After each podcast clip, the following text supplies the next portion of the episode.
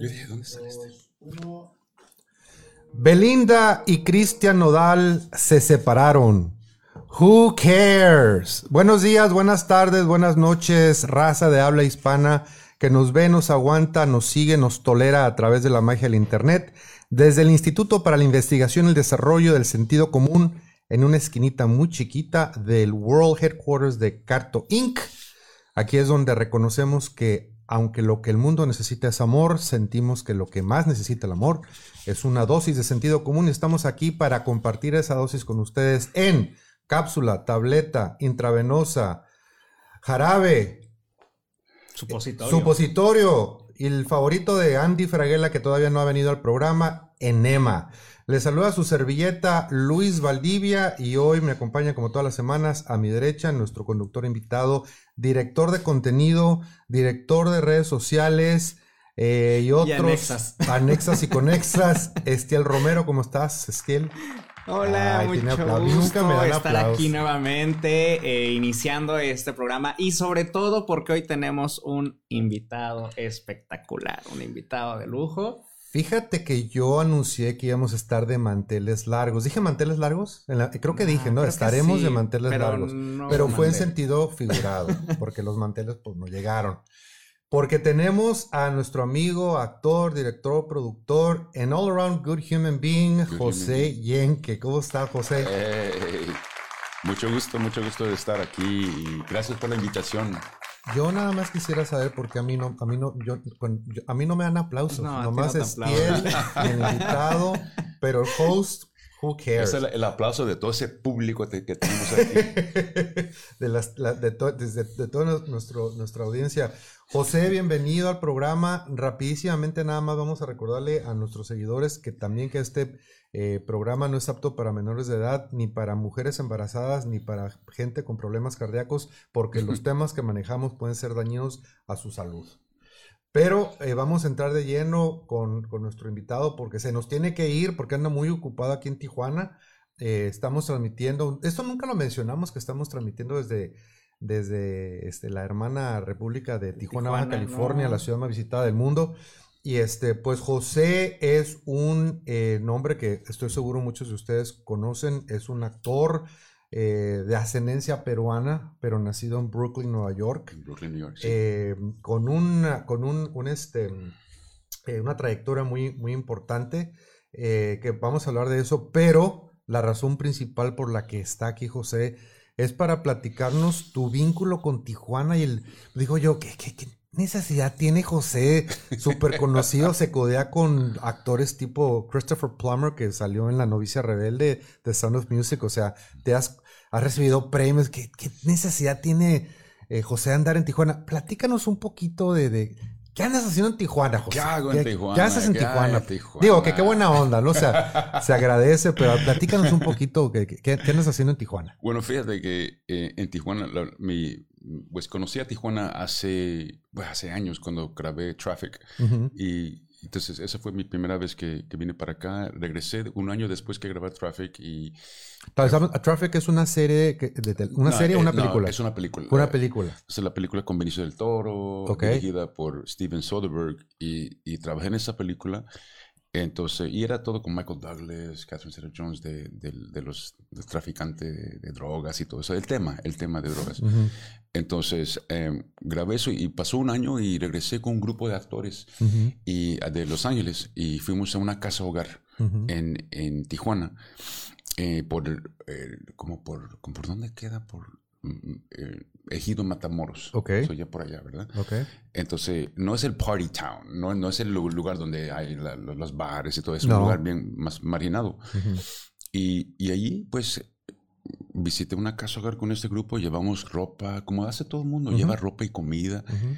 pero hice una conexión con, con, con la juventud y decidí que tenía que regresar. Ujú. Uno de los jóvenes que, que yo, me, yo me vi mu- mucho en él, eh, un joven que se llama Israel, y en ese tiempo tenía nueve años. Entonces yo, pues, dije, voy a, ver cómo le puedo apoyar a este, este morro.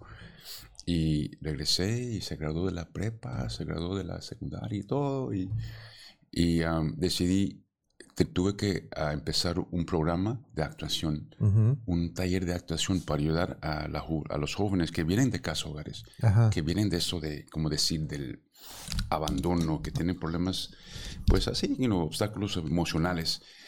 Y la razón que eso me, me tocó es porque pues yo pasé por eso también. Ujú. Entonces, cuando pues yo era, pues tenía 14 años, eh, pasé un tiempo muy difícil. Tú creciste en Brooklyn, en Brooklyn, Sí, Nueva en York. Brooklyn y en Brooklyn y después cuando era Que cuando decimos Brooklyn, Nueva York, no estamos hablando de Manhattan, del centro, del área glamorosa. Sí, sí. No, no, Brooklyn estamos es hablando área- de Brooklyn, es más, más allá, ¿verdad? Ajá. Pero en ese, en ese tiempo Brooklyn era, pues, era una área, pues, difícil. Ajá. Ahorita esa área de Brooklyn es cafés y hay una tiendita donde venden zapatitos para, para perritos. Pero a ti te tocó, digamos, que Brooklyn tipo época barrio, pues, o sea. bien barrio, pandillas Ujú. y he visto, pues, matanzas enfrente de mí cuando era niño. Entonces, eh, pues, eso yo conozco muy bien eh, eh, esa vida. Claro. Entonces también conozco muy bien que cuando uno tiene que hacer una transición, que a veces eh, te, te desorienta. Y yo hice una transición a los 14, nos mudamos de Brooklyn a Manhattan.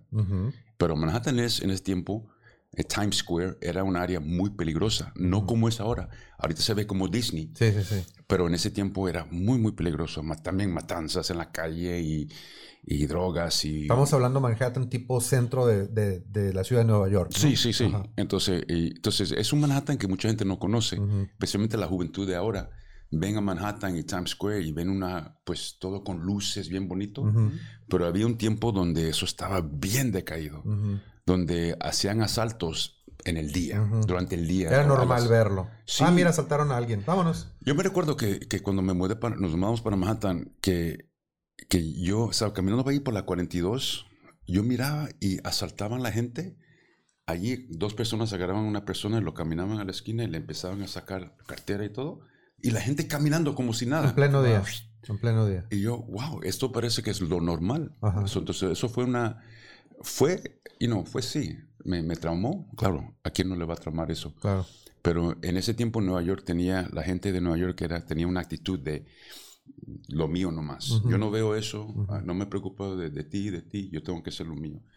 Entonces, pero ya ha cambiado bastante, ha cambiado bastante. Entonces, en base a esa experiencia que tú viste, tú sabes por lo que están pasando estos chavos acá en, acá Sí, en sí, y entonces yo dije, mira, déjame hacer algo, déjame empezar, porque para mí lo que me ayudó a mí, a mí, yo, yo era obeso, yo, yo tenía como 230 libras al- Ándale. cuando tenía 13, 14 años. Ándale. Entonces mi mamá me puso en un taller de actuación y durante esos seis meses de este taller de actuación, pues esa barrera bajó. ¿Cómo ayuda, cómo ayuda, eh? ¿En qué ayuda la actuación? ¿Te da disciplina? ¿En, en qué te ayuda a salir adelante? Fíjate que yo creo que lo contrario de disciplina, Ajá. Eh, lo, que, lo, que, lo que yo encontré, Ok. libertad, Ah, libertad y, y encontré cómo manejar y canalizar mis emociones. Ajá. En- encon- aprendí cómo identificar mis, em- mis emociones. Ujú. cómo perdonar la- las emociones, que uno, uno a veces se siente mal, se siente triste y ahí viene la vergüenza, ay, me siento triste, me eh, yo soy débil porque no, no soy fuerte, tengo que ser fuerte, el hombre tiene que ser fuerte.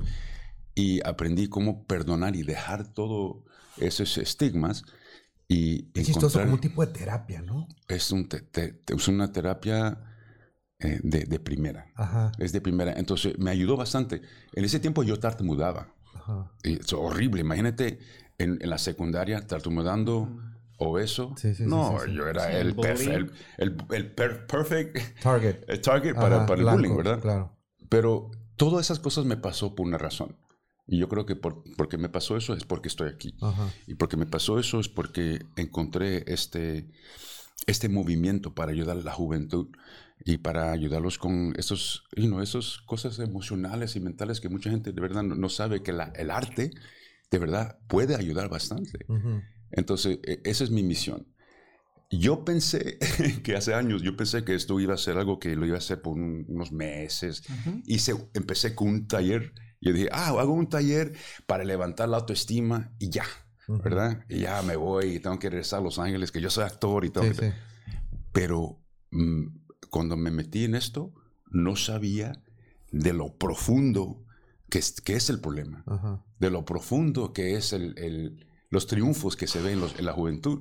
Entonces se convirtió en una adicción para mí, honestamente, donde yo, cuando yo vi que funciona, quería ver más. Ok, ahora otra casa hogar. Pues Entonces, fue una pasión, se te convirtió en una pasión para ti. Sí, sí, sí. Sí, y, y, y, crecimos a tres casas hogares, un rancho. Y te digo honestamente, ahorita yo miro los videos porque a veces grabamos y todo. Y miro los videos y yo digo, wow, yo me metí hasta Maclovio Rojas. Entonces, eh, eh, áreas donde mis amigos en Los Ángeles me dicen, José, te metes hasta ¿Qué andas haciendo ahí? ¿Qué haces allá? Ahí paran los carros. Mira, a veces me han, dicho, ni los policías se quieren meter allá. Pero fue un, llamado, un llamado. Y yo pues le contesté este llamado y, honestamente fue orgánico, no lo planeé. Y, y pues a veces uno en la vida tiene que decir, ok, ¿por qué no? A mí me da mucho gusto, ah, perdón, me, eh, ahorita le paso la palabra a Estiel. A mí me da mucho gusto eh, como tijuanense que, que, seas parte de ese programa porque muchas veces vemos, y a mí me encanta ver que Sean Penn y Madonna van a África, van a muchos lugares, y, y, o sea, qué padre, ¿no? Van a Haití, este, pero muchas veces decimos, bueno, en nuestro propio continente también tenemos necesidades, ¿no? En el, mismo, en el propio país de Estados Unidos tienen sus... Sí. Y, y, y, no te tienes que ir tan lejos para echar una mano. Y, aquí en esta frontera pues tenemos, tenemos muchas necesidades. Entonces como tijuanense agradezco que, que, apoyes a la juventud. Estiel, ibas a decir algo. Sí, eh, yo te quería preguntar, digo, yo sé que obviamente has tenido mil y una experiencias, ¿no? Al respecto, este, con toda tu trayectoria, pero ¿cuál ha sido tu mayor o tu mejor experiencia que tú digas, este, este, eh, esto me dejó como marcado, ¿no? En cuestión a las personas con las que has convivido, porque obviamente has convivido con diferentes tipos de, personalidades, ¿no? Pero,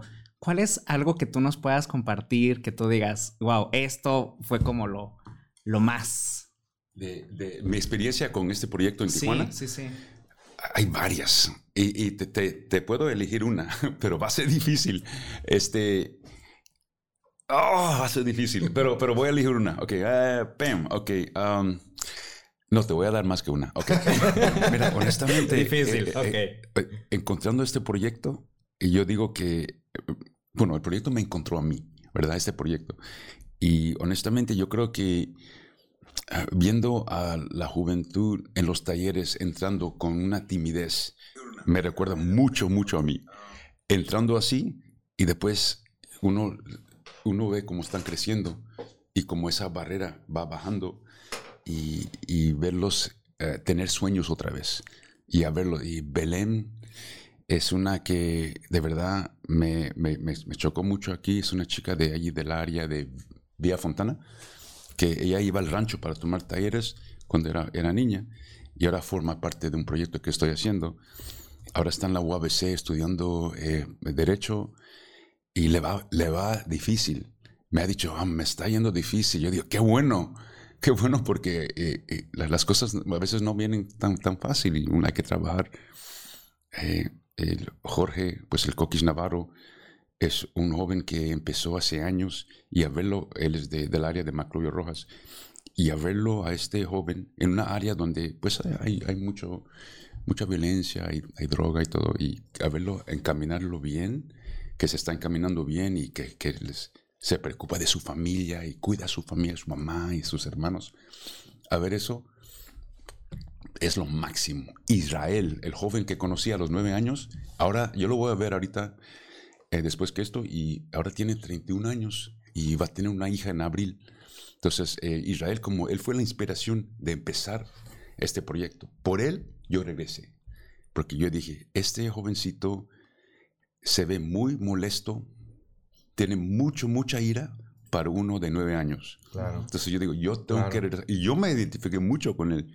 y, y, y, regresé y le dije, hey, yo estoy aquí. Hey, yo te veo. Tú importas. Y, funcionó. Entonces ahorita eh, que va a tener ahora una hija, eh, es casi como yo siento, como yo lo adopté como espiritualmente. Entonces, espiritualmente voy a ser abuelo. y, y esa no era la meta de, de, ser abuelo, pero honestamente, todas esas historias, también he conocido a algunos de los padres, cuando no son de casa hogar, y, son, y he conocido a los padres, y, y me da mucha inspiración, me da mucha esperanza, mucha esperanza ver eso.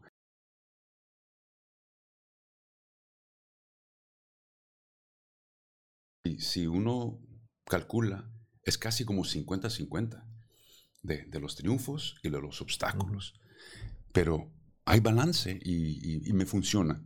Y, y, es real. Esa ira, esas 235 libras que tenías tú, es, es dolor emocional, ¿no? O sea, oh, pues claro. Es una muestra de que, es una seña de que algo está sucediendo y cómo lo, cómo lo solucionamos. Sí, te, te digo, you know, yo, yo soy um, sobreviviente, I'm a survivor. De, pues, yo, yo tuve mis, eh, pues, abusos, mis, traumas y abusos de, de, violencia cuando era, era, era, niño. Y fue, fueron cosas que, que, me pasaron y, pues, te forma. Te forma. Entonces, es un trauma que, que tú te la llevas. Claro. Y, pues, mucha gente le entra a drogas, le entra, yo le entré a la comida de niño. Y, y, después, yo me recuerdo en los 13, 14 años, eh, te, te, te, pinto la foto de, de, de Yenke en esa edad, obeso, eh, tenía mucho problema con conexión. Porque a través, a mí, la actuación es conexión. es, así es como conectamos. Es lo que ves en la pantalla. Es lo que cuando prendes la televisión, nosotros vemos dos personas conectando, ¿verdad? Y yo tenía problema con mirando a las personas en los ojos. Entonces, eh, yo, yo tartamudaba. Eh, tenía miedo, ansiedad de, de, toparme con una persona. Y viviendo en Manhattan, en esa edad, a esa edad, hay gente a todo tu alrededor. Entonces, yo me acuerdo que eso, pasé unos años bien, bien difíciles eh, viviendo con eso. Pero la solución, honestamente, un taller de seis meses. y, y, el taller de seis meses, cuando yo digo que encontré la libertad, eh, eh, había muchos momentos, tú sabes, cuando uno se, se pone, cuando le da vergüenza, eh, que, la cara te pone, se te pone caliente, y se pone rojo. Mucho de ese, ese taller era, para mí, eh, pues era así.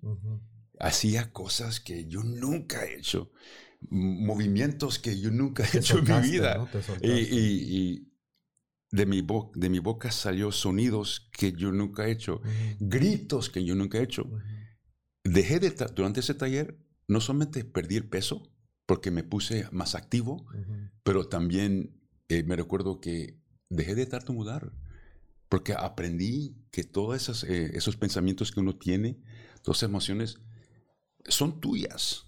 En, eh, duéñate con ellos y, y, déjate de todo eso de la pena y de la vergüenza. Ay, yo me siento débil, me siento triste. Ay, you know, estoy, me, me siento, you know, esto, lo otro. Y las emociones son buenos. ¿Qué se me hace que me voy a apuntar al siguiente taller? Sí, ¿eh? yo también lo estaba considerando así como de, ok, sí, y hablando, lo necesitamos. hablando de, háblanos un poquito del, del eh, tienes programado un taller, creo, la próxima semana, ¿no? Sí, sí, la, próxima semana eh, empiezo un taller de actuación y lo que estoy haciendo es, fíjate que a través de los años trabajando pues frente a cámara y pues allá en Hollywood, eh, aprendí muchas herramientas que de verdad no solamente son herramientas para la actuación, porque honestamente todos con, con, con entrenamiento, todos podemos actuar. Todos somos... Bueno, todos actuamos todos los días. todos actuamos. Unos mejor que otros, pero todos actuamos todos los días. Ahora, la técnica es, puedes actuar cuando te dicen acción. Eh, esa es otra cosa, sí, sí, Pero también aprendí muchas cosas que mucha gente no, no sabe, es eh, toda la preparación adentro, interno que se hace. Eh, todo lo que se hace cuando uno está en el set, eh, pero todo interno, que de verdad ayuda bastante. Entonces, mucho de la técnica que yo um, formé para los talleres para los jóvenes, lo traigo aquí para los actores o para la gente que, que, que están interesados en, en, esa carrera de actuación. Y lo que la gente no enseña mucho en las escuelas de actuación es la preparación. ¿Qué es lo que uno, qué es, qué es la, ¿Qué es lo que uno se dice uno mismo en la cabeza? Eh, yendo al casting. O si te dan el trabajo, cuando ya te dan el trabajo, el papel, ¿qué es lo que te dices tú mismo cuando ya estás en el set? Cuando estás esperando en tu trailer, esperando para, para grabar.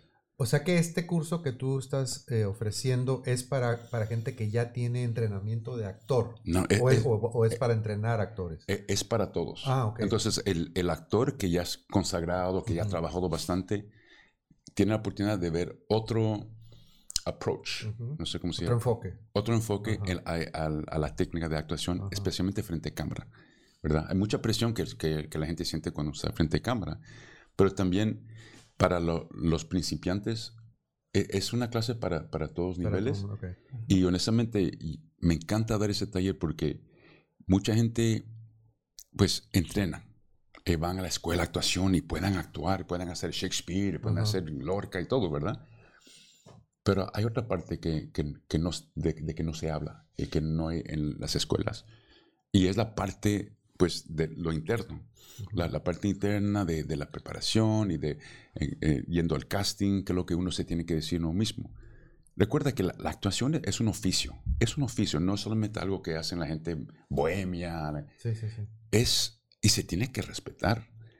Entonces yo le, le- le recuerdo a toda a la gente que viene, lo- a los actores o los que van a ser actores, esta es una profesión que se respeta.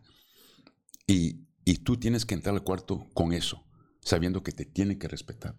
Entonces yo he escuch- he escuchado muchos castings donde tratan los actores como si fueran, ah, no, Ajá. ok, que siga, que siga, next, next. que sigue. Yo, no. Tú, si te, si te tratan así, tú tienes el derecho de decir no. Yo, esa es mi profesión y hay que respetar. Entonces, eso es lo que yo trato de traer mucho en, lo- en los talleres. Te voy, a, te voy a hacer una pregunta que van a pensar que me estoy saliendo por la tangente, pero hay un punto, ¿eh? There's a point to this. Eh, Tú recordarás el caso de hace muchos años, eh, una campaña, creo que de Wendy's, de Where's the Beef. Ujú. Es una señora que tenía ya más de 80 años, una viejita, que a sus 83 años se hizo famosa por un comercial donde se eh, llegaba en su carro y ordenaba una hamburguesa y le daban una hamburguesa con bien poquita carne. Decía, Where's the beef? y se hizo famosa la señora por su Where's the beef. Entonces, esto lo hablo por, por la edad. Dos, dos, por, varias, por dos razones. Uno, edad y otra, eh, aplicación de. O sea, cuando hablas de tu taller, pues estás hablando de jóvenes. No, no estamos hablando que este taller, número uno, nada más es para jóvenes, obviamente. Y número dos, no es nada más, quiero ser artista en el cine, quiero, o sea, puede ser cine, puede ser televisión, puede ser un comercial.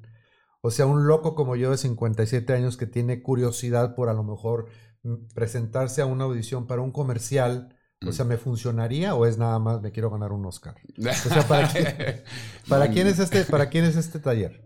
Eh, honestamente, si quieres hacer comerciales, si quieres a ganarte un Oscar, un Ariel, lo que sea, un Goya, eh, eh, este taller honestamente es para todos porque Porque el proceso al fin del, del día es el mismo, ¿no? Tienes que, tienes que tener talento, tienes que saber aprenderte un guion, tienes que, tienes que ir a una audición, o sea, los pasos son los So- mismos sí, para... sí, eh, eh, es- eso se tiene que aprender, por Claro. seguro, y, y se aprende, Ajá. se puede aprender. Pero a reencontrar tu pasión, a veces tenemos, todos tenemos pasión para algo, pero para reconectar con tu pasión otra vez, a veces mucha gente ocupa eso.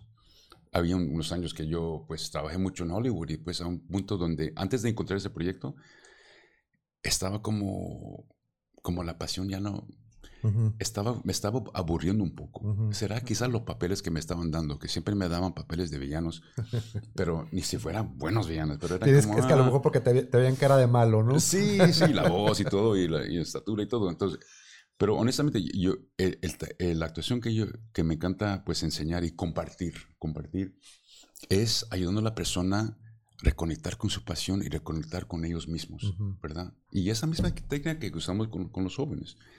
Y, y es de, en un papel, en una escena, si una persona puede conectar con, con- con cosas que te han pasado en el pasado o cosas que está pasando ahora y conectarlo con el papel, es genial, porque tú estás trabajando en un set o un comercial y estás usando, usando la- lo- tus, tus experiencias, Ujú.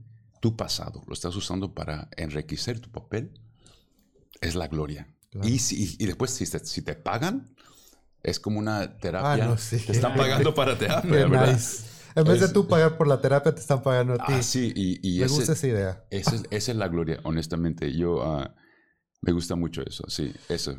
Eh, José, ¿cuándo, ¿cuándo es el, el tall- tu taller próximo en El, Tijuana? el taller va a ser el, este viernes que viene. Entonces empezamos el viernes, va a ser viernes, sábado y domingo. Y am, ¿Qué fechas son? ¿Marzo qué? Eh, marzo 11, Once, ¿verdad? creo- 11, 12 y 13. 11, 12 y 11, 13. 12 y y, 13. y son el, el- el viernes, el 11 es el- Ujú. la primera clase, entonces yo creo que son como tres o cuatro horas, pero el sábado y el domingo son como ocho horas cada día. Intenso. Sí, entonces, y otra vez, como le- les comenté, es llevar este, esta, este grupo de personas para a llevarlos en una montaña rusa. Ajá. Pero hay que... hizo- Emocional. sí, todo, todo. Sí, sí, sí. Así, todo el fin de semana. Y, Abierto al público, o sea, no es, no es Abierto. al- quien se quiera apuntar. Sí, eh, puede ser para principiantes. Eh, claro que el, el, um, es como decir de, de, de 17, 18 para arriba. Ujú. Sí, Ok. porque la clase para la- los adolescentes y los, los jóvenes es otra clase. Ok. Esa es otra clase. Ok. Esa, esa la hago, ah, yo, yo la hago pues de vez en cuando ahí cuando vengo a Tijuana. Ok. ¿Y es- dónde pueden contactarte, por ejemplo, para, para, digo, para seguir tus actividades, para ver precisamente esto de lo, de, de- de lo del, de lo del eh, evento que vas a tener el próximo fin de semana, tus redes sociales, no Sí, sé. por seguro, José Yenke, estoy en Instagram con, con ah, estoy como J Yenke y, y estoy en el Facebook y ahí, ahí pues trato de poner todo en, en el pues en las redes sociales, pero a veces me da flojera. ¿no? es bastante trabajo, pero, pero y, se es- hace. y para, y para los boomers que no manejan mucho las redes sociales, también tienes un sitio web que es joseyenke.com. Sí, por ¿verdad? seguro. Y recuerda que José Yenke es Y-E-N-Q-U-E, no, Ujú. no K. No K, sí, Q-U-E. con, con, con Q. Sí, sí. Y también eh, lo, de, lo de los talleres que, que empecé acá con, con este proyecto, eh, eso eh, es una fundación que ya empecé en Estados Unidos. También aquí hay eh, Arts for a Better Tomorrow. Y acá es, es Artes para un Mejor Mañana. Ujú. así. Y, y ese proyecto también tenemos website. Solamente le pones Artes para un Mejor Mañana en Google y ahí aparece el website y puedes ahí seguir todos las- las- los talleres que hacemos. Y, está- y tú estás establecido como, como una sociedad no lucrativa tanto en Estados Unidos como en México. ¿no? Sí, sí. Ok, sé que tienes que correr, nos quedan un, un par de minutos más, pero ¿por qué no nos hablas un poquito de un- proyecto que traes por ahí, un documental que estás haciendo también? ¿Por qué nos platicas un poquito? Sí, ok, el documental, lo que pasó es que hace unos años, eh, pues empecé, ok, con, con mis amigos ah, Iván y, y Irving, empezamos a grabar los talleres acá, ¿verdad? Después que tantos años de dar talleres en Zona Norte, en Maclovio Rojas, en, en El Florido, Residencia del Bosque, uf, un montón de lugares, eh, hasta La Gloria, eh, colecté como un grupo, unos de unos dos o tres de cada de cada área, de cada taller, y formé como un elenco. Entonces empecé a dar talleres aquí en la Casa de Cultura y empezamos a desarrollar una, una serie, pues una idea para un piloto, para una serie. Y está basado, inspirado de casos reales. Ujú. De, de- yo estoy ya viniendo ya más de 20 años. Entonces está basado en un actor que va a Tijuana y, y va a una casa hogar y introduce la actuación, Ujú. introduce libertad a estos jóvenes que no están acostumbrados a eso. Y entonces empecé a desarrollar eso. Entonces empezamos a grabarlo y, y se convirtió en un documental. Y es de toda esta trayectoria de yo viniendo desde Los Ángeles. También doy talleres allá en Los Ángeles con, con- con dos prepas, con ah, prepas de, de- de- con jóvenes con, así con problemas emocionales. Entonces, es de eso. Entonces, pero empezamos a grabar primero sin planear el documental. Ujú. Entonces hicimos como pusimos la carreta y después el caballo viene corriendo detrás. Entonces ahora lo que estamos Es haciendo nació orgánicamente este, este documental. Entonces ahora lo que estamos haciendo, estamos tratando de poner el, el caballo enfrente de la carreta para que, Para que la jale. para que la jale y, no, y, y no yenque empujándolo de la carreta hacia el solo. Entonces de eso se trata y de, de eso es lo que donde voy ahorita a, a grabar un poquito del documental con Israel Ajá. que ahorita vamos a grabar una entrevista entre nosotros. Honestamente, las cosas cuando pasan así orgánicamente es muy especial. Ujú. Este, pero también viene con sus, con sus obstáculos. Complicaciones, claro. Viene con complicaciones y es, es la manera que uno mira la complicación, uno mira el obstáculo. Ujú. Es una percepción que uno tiene que darle un, un ajuste. Y este proyecto me ha enseñado eso. Yo no sé nada de hacer documentales, pero me aventé. Yo no sé nada de dar talleres de actuación hace años, pero me aventé. Yo no sé, no, no sabía nada de trabajar con la a- adolescencia, especialmente adolescentes de una casa hogar. No sabía, pero me aventé. La actuación yo estaba actuando en Nueva York en teatro y me vine para Hollywood, me aventé. No sabiendo la- las complicaciones que hay, cuántos actores, cuántos papeles de Hollywood hay y cuántos actores hay. Y, y someter a estos, es- estos papeles. Pero es lo que hay que hacer. ¿no? Aventarse, sin uno, miedo. uno de, de vez en cuando uno tiene que, ah, porque todo el mundo dice, hay que usar la cabeza. Y, y yo creo mucho en eso. Pero a veces uno se, se guía por el corazón. Seguir a Y- tus instintos. Sí, y hay que a veces, un poquito los dos, yo digo. Balance, Claro, balance, balance, balance. Claro, claro. Eso. Pues admirable, admirable este, todo tu trabajo, todo lo que haces. Muchas felicidades. Muchas la verdad gracias. es que eh, pocas personas se enfocan en, pues en eso, ¿no? En ayudar a los demás. Entonces creo que es, es, es aplaudible todo lo que haces. Y eh, pues creo que antes de, antes de cerrar contigo, sí me gustaría que nos dejaras a nosotros y a, la audiencia un consejo, un consejo que tú nos puedas dar así como que, pues un consejo de vida, ¿no? De toda tu experiencia. Queremos un poquito de lo que es José Yenke. Mm, ok. Este, pues voy a compartir algo. eh, eh, hay que hacerle caso al corazón. Y si algo, pas- algo te pasó en la vida donde hay una barrera entre tú y tu corazón, pues hay que encontrar maneras para derribar esa barrera. Y, eso ah, ocupa, pues, salirse de su área de confort, aventarse a hacer cosas nuevas, Aven- aviéntate a hacer cosas nuevas. Y lo peor que puede pasar es que no te gusta y pues ya no lo hagas. Pero a veces cuando uno se avienta a hacer algo nuevo, algo que, algo diferente, ahí uno crece y uno aprende uno mismo. So, el mejor profesor que uno tiene es, es, es tú mismo. ¿Sí? Gracias, José. Sé que te tienes, no te queremos correr, pero, pero sabemos que te Me tienes voy que en el. Uber.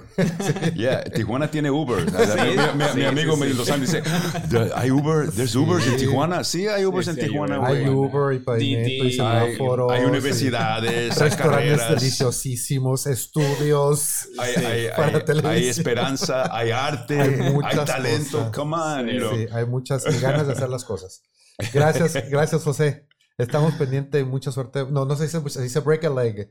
Break a leg. En, en- en inglés no le, no le puedes decir good luck a un actor. tienes que No, decir no, break a leg. ¿En español cómo se dice? Oh, Porque, dice- porque dicen, literalmente rómpete una pierna, pero nosotros no decimos eso en español. di- dicen, eh, ¿cómo no dicen? Ah, mierda. Mucha mierda. Mucha mierda. Mucha mierda. Yo siempre, yo, yo, qué si- feo, yo, ¿eh? me, yo me siento raro diciendo eso. Sí. Hey, mucha mierda. Y, Sí. Pero pues entre actores se entienden. Así es que, José, eso, mucha, mierda. Mucha- Gracias, este, Éxito. gracias, muchas gracias por estar aquí. Y nosotros nos vamos a un breve corte y continuamos. Y estamos de regreso en una dosis de sentido común. Este, de nuevo le agradecemos a nuestro invitado especial, José Yenke, que nos acompañó y pues se va a hacer sus actividades allá en la Casa de la Cultura. Bueno, Estiel, pues le seguimos. Sí, Este, lo que no hemos aclarado, porque pues empezamos con la entrevista de lo que no vamos a hablar. Empezamos el programa diciendo que Belinda y Cristian Nodal se separaron. Pues, ¿qué crees? ¿Qué crees que no vamos a hablar de eso? no. No vamos a hablar de rompimiento entre Belinda Qué bueno, y porque aquí a Quetzal y Calderón nos puso. ¿Qué Pero puso? ya se separaron hace como 10 años. ¿En serio? Ha- Hace tanto que se separaron. Pues mira, O yo sea, ni ya es noticia pero- pasada. Ya es No, noticia No me pasada. interesa, who cares. Eh, no vamos a hablar tampoco del reporte del tráfico. No nos interesa saber dónde hay tráfico, dónde hay accidentes, con todo respeto a los accidentados, porque todo el mundo ya está hablando de eso. Y tampoco vamos a hablar del precio de los aguacates y el limón, que están carísimos. Carísimo. Y no nada más los, eh, los aguacates y el limón. Ahora el precio de la gasolina, por lo menos en San Diego, California, superó los 5 dólares el galón con el pretexto de la guerra en Ucrania. Siempre hay un pretexto. Siempre, sí, Siempre hay un claro. pretexto para que la gasolina se ponga cara. Y los aguacates y limón. Pero no vamos a hablar de eso. Aunque están carísimos los aguacates. Sí, ¿eh? horrible. Carísimo. No, al, al otro lado cuestan un dólar, hasta dos dólares te puede costar el aguacate Cada grandote. aguacate. Cada Un aguacate cada uno. cada aguacate. Entonces, cada mordidita, cada probadita, ahí, ahí se te fue una Sí. peseta. Bueno, este, entramos a esta, a nuestras secciones y la primera sección se llama Prestaciones superiores a la ley. Es muy interesante esta nota. Sí, padrísima. Re- me, me encantó. Resulta que hay una empresa que ofrece empleo a una a- anda buscando una recepcionista que tenga ojos de color. Ahora, como dicen los americanos, en, en inglés hay una expresión que dice I am going to split hairs. Que quiere decir voy a agarrar un pelo y lo voy a dividir en dos. O sea, voy a sobreanalizar la nota. Ok. Cuando yo te digo, ando buscando una recepcionista de ojos de color, ¿qué significa eso? Que necesita tener buena imagen. ¿Ah, Y que sí? aparte de eso está hablando de racismo. No, pero ojos de color, ¿de qué color? ¿Qué significa ojos de color en México? Pues es que ojos Azul, de color es azul, azul o verde, verde, o sea, una, Cualquier un color cosa menos que no sea café. café. Ok, ahora, Estiel, yo te pregunto a ti, ¿de qué color tienes los ojos? ¿Yo? Café. Pues tienes los ojos de color. Tú tienes los ojos de color café. Es que se me hace absurda esa expresión en México. Espera, pues, Ay, es un muchacho muy guapo. Tiene los ojos de color. Ah, sí, ¿de qué color? color. Azul. Ah, ¿y tú de qué color? Café. Pues tú también tienes ojos de color, nomás que son de color café. Bueno, pero ese no es el punto de la nota. La nota dice, recepcionista, ojos de color, comercializadora de productos y servicios, una empresa en Apodaca, Nuevo León. 8 mil pesos al mes. No sé si eso es bien pagado, no, eso, mal pagado. es, eso Yo- es muy poco. y yo creo que si poco. exigen ojos de color, bueno, por lo menos págamelos, ¿no? Sí. Entonces, eh, Empresa Nacional del Giro Industrial solicita ejecutiva de recepción, funciones, atención de llamadas, o sea, manejo de computador, atención en recepción de clientes y visitantes, elaborar reportes mensuales, revisión de facturas, control de paquetería. ¿Por qué es necesario tener ojos de color azul o, o- ojos fuera Pues del café? porque es la estas- estas- recepcionista. y Ah, pero pues no para las funciones. Para estas No, funciones, no, no es necesario. no. Entonces continúo con la nota. Ofrecemos prestaciones superiores a las de la ley. ¿Qué empresa no te ofrece prestaciones Siempre. superiores a las de la ley? Siempre. Todas las empresas de México. Pago semanal. Pero este es 8 mil al mes, entonces 2 mil semanal. Ok. Requisitos. Ah, pero ojo, ¿eh? Ojo. sí, de Eso color. menos impuesto. Ah, o sea, son 8 mil brutos. Sí, claro. O sea, no, net- no, no es lo que, no es lo que te vas a llevar a tu casa. Ok. Exacto. Requisitos. Género femenino. ¿Todavía es permitido eso en México? No ¿Es debería. permitido en México que dices tú, tiene que ser mujer? ¿Es No permitido? No, ok. Porque en Estados Unidos es prohibidísimo. Edad de 20 a 35 años. ¿Es permitido en México establecer una edad para un puesto legalmente? Todavía estamos ahí en la prehistoria. Sí. Sí. Ok. Escolaridad prepara- preparatoria terminada. Ahí sí te la creo porque tienes que tener conocimientos mínimos para hacer ciertos trabajos. Inglés básico. Pues yo creo que esos 4 mil, esos 8 mil al mes se tendrían que ir a 10 mil, 15 mil, ¿no? Mínimo 15 mil, yo No. creo. Porque digo, están pidiendo Inglés ya un básico. inglés. Entonces sí. Microsoft Office básico. O sea, tienes que saber usar Word, Excel, PowerPoint y el Outlook. Que te encanta usar esas Me plataformas. por fascina. Yo creo que ya, ya, ya subimos a, a 20 mil al mes, ¿no?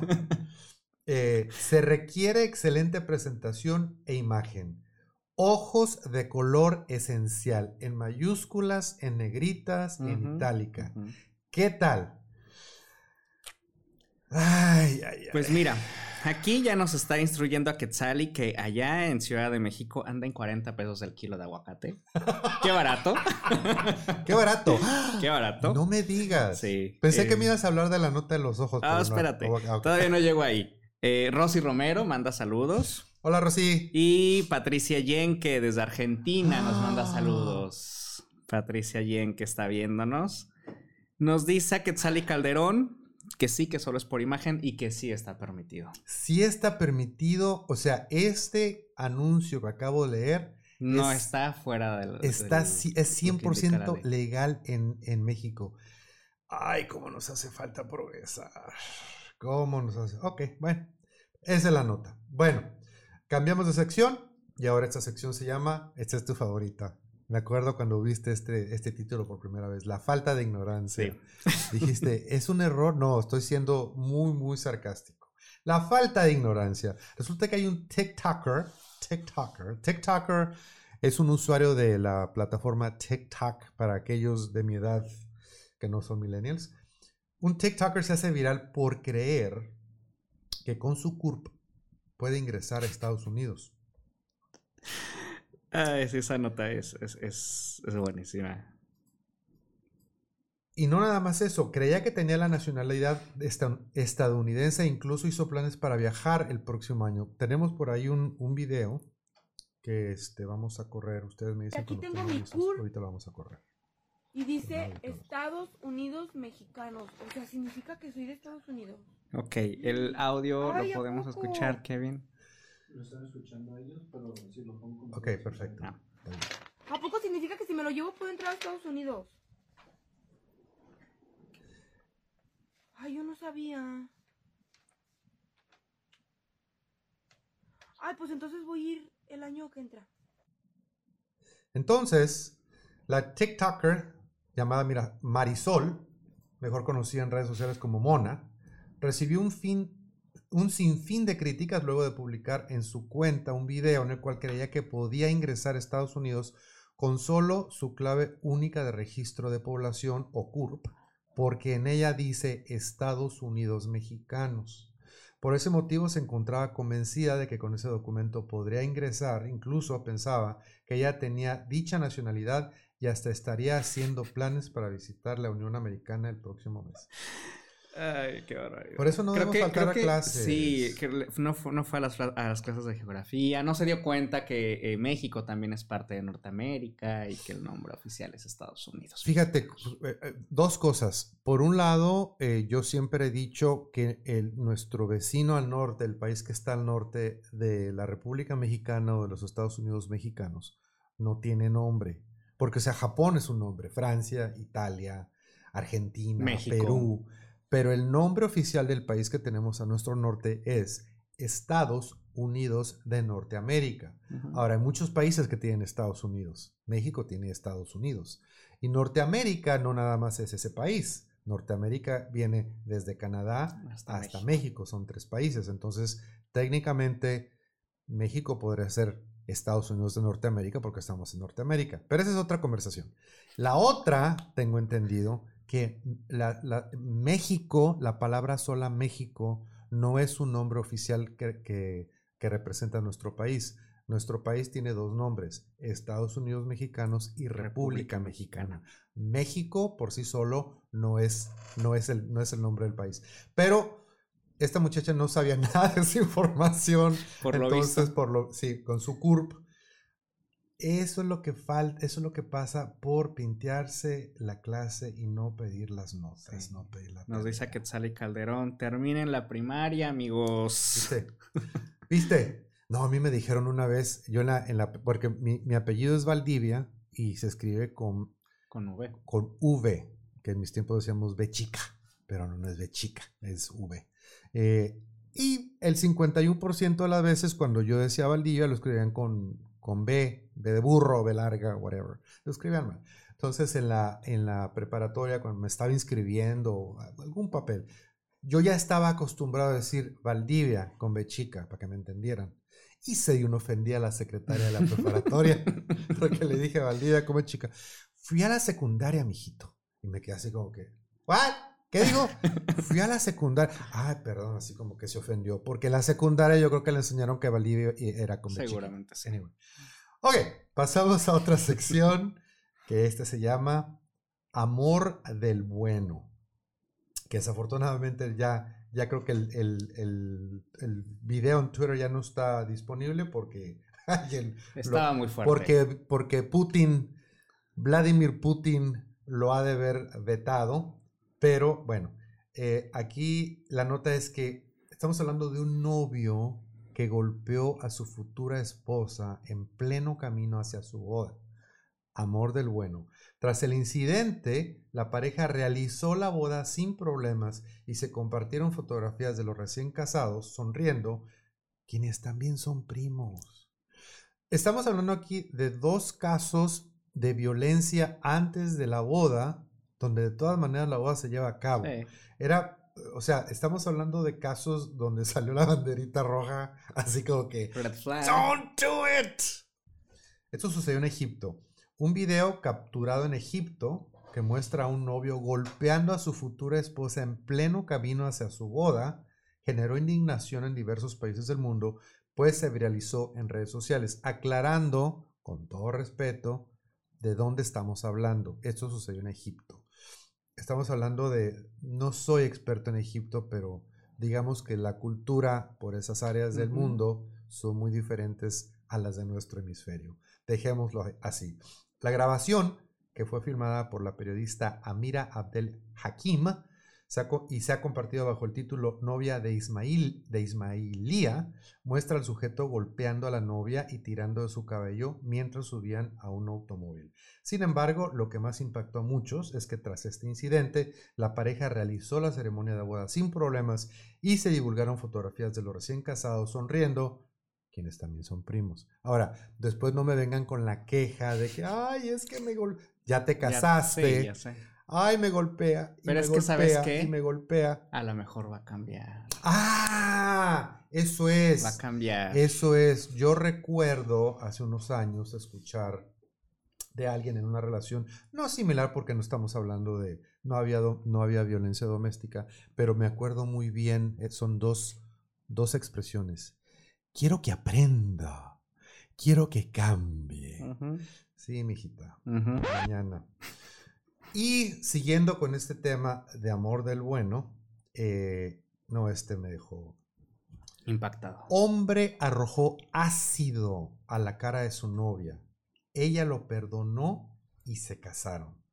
Si no puedo tenerte, nadie puede, dijo el sujeto tras la agresión. Lo amo, argumentó la mujer al perdonarlo. Oh my God. Otra vez, un hombre en Turquía arrojó ácido a la cara de su novia y la desfiguró.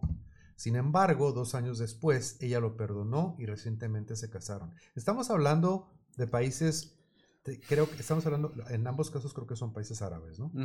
Eh, donde la mujer no precisamente tiene un papel muy predominante, Predominante. casi, casi consideradas eh, ciudadanas Inferiores. de segundo, de segundo nivel. Por ahí va la cosa, ¿no?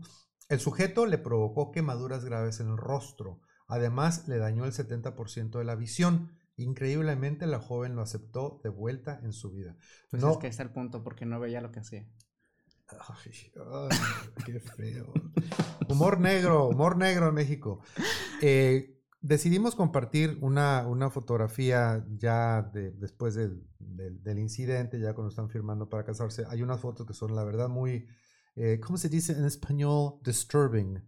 Son, este, sí se me vino ayer cuando estaba, sabía que se me iba la palabra. ¿Cómo se se Perturbadoras. Las fotos son perturbadoras y no, no quisimos compartirlas acá. El hombre que aventó ácido a su novia es Kasim Osan Celtic, de 23 años. Hace unos días se casó con su víctima Berfin Osek, de 20. Por un lado, bueno, este, pues se casó con su víctima, ¿no? O sea, se casó con su, con, con su víctima, entonces así como que, bueno, le hiciste Sí. esto, pues ahora la cuidas. Se informó que hace dos años el agresor roció la sustancia química en el rostro de la mujer luego de una discusión de pareja. Eh, tras la agresión, la mujer quedó parcialmente ciega, por ello presentó una denuncia contra su entonces novio, quien fue arrestado. Sin embargo, el hombre pidió disculpas a la novia desde la cárcel. La bombardeó con mensajes de amor y reconciliación durante el tiempo que pasó encerrado y la convenció. La mujer declaró que estaba entregada y enamorada del sujeto que le desfiguró la cara con ácido. Además, pidió al suel, pidió al suel. ¿Por qué dije suel? Además, pidió al juez restituir la denuncia. Qué feo. Esperemos que cambie. Pues mira, Patricia Yenke nos pone, soy Patricia Yenke, vivo en Argentina, el amor del bueno. Hoy en Argentina sigue habiendo un alto porcentaje de feminicidios. Qué triste. Qué triste. Ay, ay, ay. Yo creo que casi, en todo el mundo, ¿no? Sigue habiendo ese, esa, esa gran problemática. Sí. Bueno, entonces eh, ya estamos en la recta final, nos quedan unos minutitos nada más del programa, entonces eh, vamos, vamos de salida con, un- con, con notas. Voy a compartir una nota más ligerita y Por Estiel favor. va a compartir con nosotros un par de notas alentadoras que no necesariamente quiere decir que nos hace más lentos, sino que nos, ¿cómo es? ¿Nos alenta o nos alienta? Nos alienta. nos alienta la vida. Esta siguiente sección este, se llama Doctor, perdimos al paciente. Tras 18 meses de relación, un hombre se casa con su muñeca para formar una familia. Bueno, si te quieres casar con la muñeca, I get it. ¿Ok? Estás enamorado de la muñeca. Pero ¿cómo, ¿Cómo vas, a, demonios cómo vas a formar una una familia? Con la muñeca. Yuri Toloshko es un físico-culturista originario de Kazajistán. Seguimos hablando del otro hemisferio.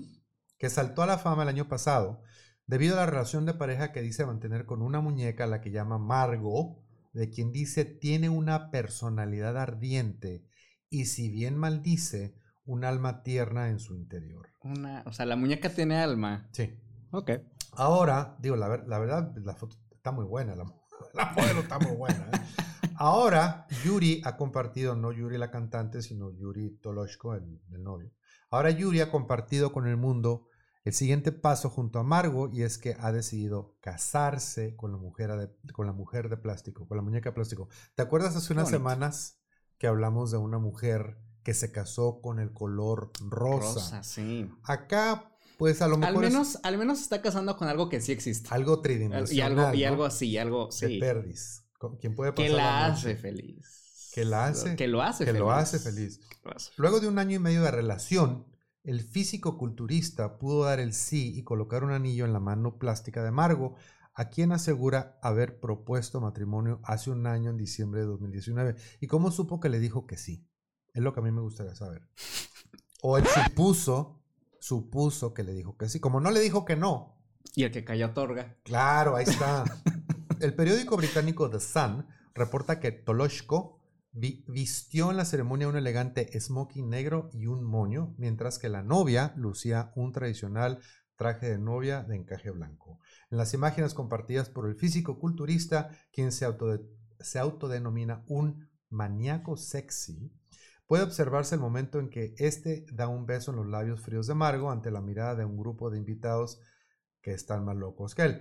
Fue la canción Sugar de Maroon 5 la elegida por Yuri para, la, para, la- para el primer baile, ya que él asegura que es su canción de los dos como pareja. Al compartir el momento en sus redes, el físico culturista escribió, está pasando, continuará. Doctor, perdimos al paciente. Nos dice a Quetzali que es Annabelle, la muñeca. ¿No ¿Annabelle? conoces a Annabelle? ¿Annabelle? La película de Annabelle, la muñeca que tiene un ente Ah, interno. no la he visto. Sí, ya sé. No es de, no es de tu género. No lo he visto porque no me gusta ir a traumarme. sí, ya sé, no es de tu género. Bueno, eh, productor, nos vamos a brincar a la sección número 12 porque se nos acaba el tiempo y le damos la palabra a Estiel, quien va a compartir con nosotros un Sí, par de qué bonitas notas, alentadoras. Qué bonitas notas para finalizar traemos el día de hoy. Y, pues bueno, la primera nota nos habla de un abuelo que defiende a su nieto de su propia madre. O sea, de la hija del Señor. Esto porque, bueno, pues el, el- el nieto es, eh, es gay. Ay, no me abre el enlace. ¿Por qué no me abre el enlace? Un segundito. Sí, resulta que el nieto es gay, entonces eh, la, su mamá no lo apoya, lo corre de su casa y le indica, ya lo tengo. Ah, ya lo ya, ya lo tengo. El millennial su teléfono. Ya lo El boomer gracias. usa una laptop. pero el millennial tiene que, todo lo tiene que tener Todo, el teléfono. si Esa no, es mi feliz. vida, sí. Ok, entonces, pues resulta que, que- que este joven eh, de nombre Chad decide revelar que, que, pues, que es gay, ¿no? A su familia. Y su madre, Christine, lo echó de su casa, lo echó de su casa considerándolo una vergüenza para la familia y una abominación. Pero resulta... El hijo que ella misma crió. Sí, claro. Ok. Pero resulta que su abuelo de, de, de Chad, pues lo, lo- lo acoge en su casa y resulta que le escribe una desgarradora carta a su propia hija. En este caso, el abuelo apoya completamente a, a- su nieto. Y de hecho, Chad declara, dice, me echó de casa porque es lo que Jesús hubiera querido o cualquier razón que excuse los llamados religiosos, religiosos que usan las personas para justificar su fanatismo. Eso fue lo que declara Chad. Pero el abuelo escribe la siguiente carta y dice, querida Christine, estoy decepcionado de ti como hija. Tienes razón en que tenemos una vergüenza en la familia. pero nos equivocamos sobre quién es. Ándale. Así comienza la carta. Echar a Chad de tu casa im- simplemente porque te dijo que era gay es la verdadera abominación aquí. Un padre que repudia a su hijo es lo que va contra la naturaleza. La única cosa inteligente que te escuché decir en todo esto fue que tú no criaste a tu hijo para ser gay. Por supuesto que no lo hiciste. Él nació de esta manera y no lo eligió más de lo que eligió ser zurdo. Así continuó el abuelo. Sin embargo, tú decidiste ser hiriente, de mente estrecha y retrógrada. Así que mientras estemos en el negocio de repudiar a nuestros hijos, creo que aprovecharé este momento para decirte adiós. Ándale, pues. Entonces, pues bueno, ya después pone, ahora tengo un fabuloso nieto para criar, no tengo tiempo para una desgraciada sin corazón como hija. Si encuentras tu corazón, llámanos. Nice. Entonces, Wow. pues bueno, aplausos Wow. para este para este señor, la verdad es que pues qué bonito. Que fíjate, normalmente es al revés, ¿no? Sí. Entre más vieja es la generación, más homofóbicos son. Y aquí fue, aquí fue al revés. Completamente al revés. Entonces, la verdad es que bastante bastante lindo, ¿no? Qué, qué lindo que que Chad haya encontrado en su abuelo esta empatía, ¿no? Porque al final creo que no es, y yo siempre lo he dicho, no es el hecho de que me aceptes como soy, simplemente respétalo.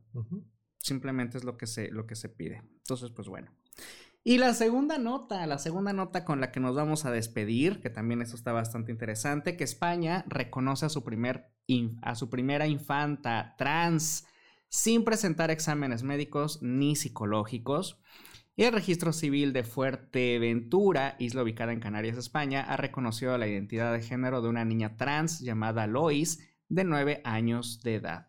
En este caso, pues la primera vez, y ni Lois ni, sus padres o tutores tuvieron que entregar informe médico psicológico que patologice su identidad.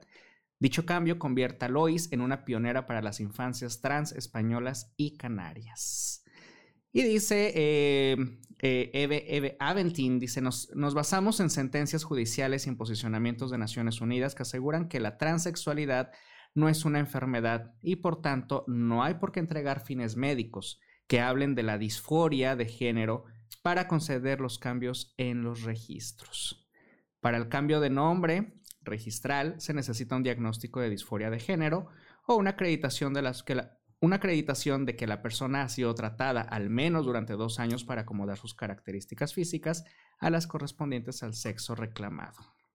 Entonces, pues bueno, tienen su primer cambio oficial, legal, y es... Nacer gay no es una enfermedad. Eh, ser, de la, ser parte de la comunidad trans no es una enfermedad. ¿Sabes lo que es una enfermedad? La homofobia y la transfobia. Esas son las enfermedades. Licenciado, se nos acabó el tiempo. Eh, lo dejo que invite a nuestro público a que nos siga. Sí, a que nos sigan en las redes sociales. Recuerden que estamos tanto en Facebook, en eh, YouTube, YouTube. y también en Spotify para que cuando, para cuando quieran escuchar solamente el- los audios, ¿no? Entonces, eh, agradecer obviamente a todas las personas que estuvieron acompañándonos esta, este día, tarde, noche, cuando nos vayan a ver, ¿no? y obviamente, pues bueno, eh, agradecer nuevamente a nuestro invitado, que ya se fue, ¿verdad? Pero Sí. Pues estuvo sensacional. Sí, y a, nuestra, a nuestro equipo tras bambalinas, detrás de cámaras en los controles, Kevin y equipo, y este, a ti, Estiel, por acompañarnos de nuevo, a todas las personas, como mencionó Estiel, por el favor su atención. Nos vamos, nos vemos, y nada más le recordamos que lo que el mundo necesita es una dosis de sentido común. See you next week. Bye bye.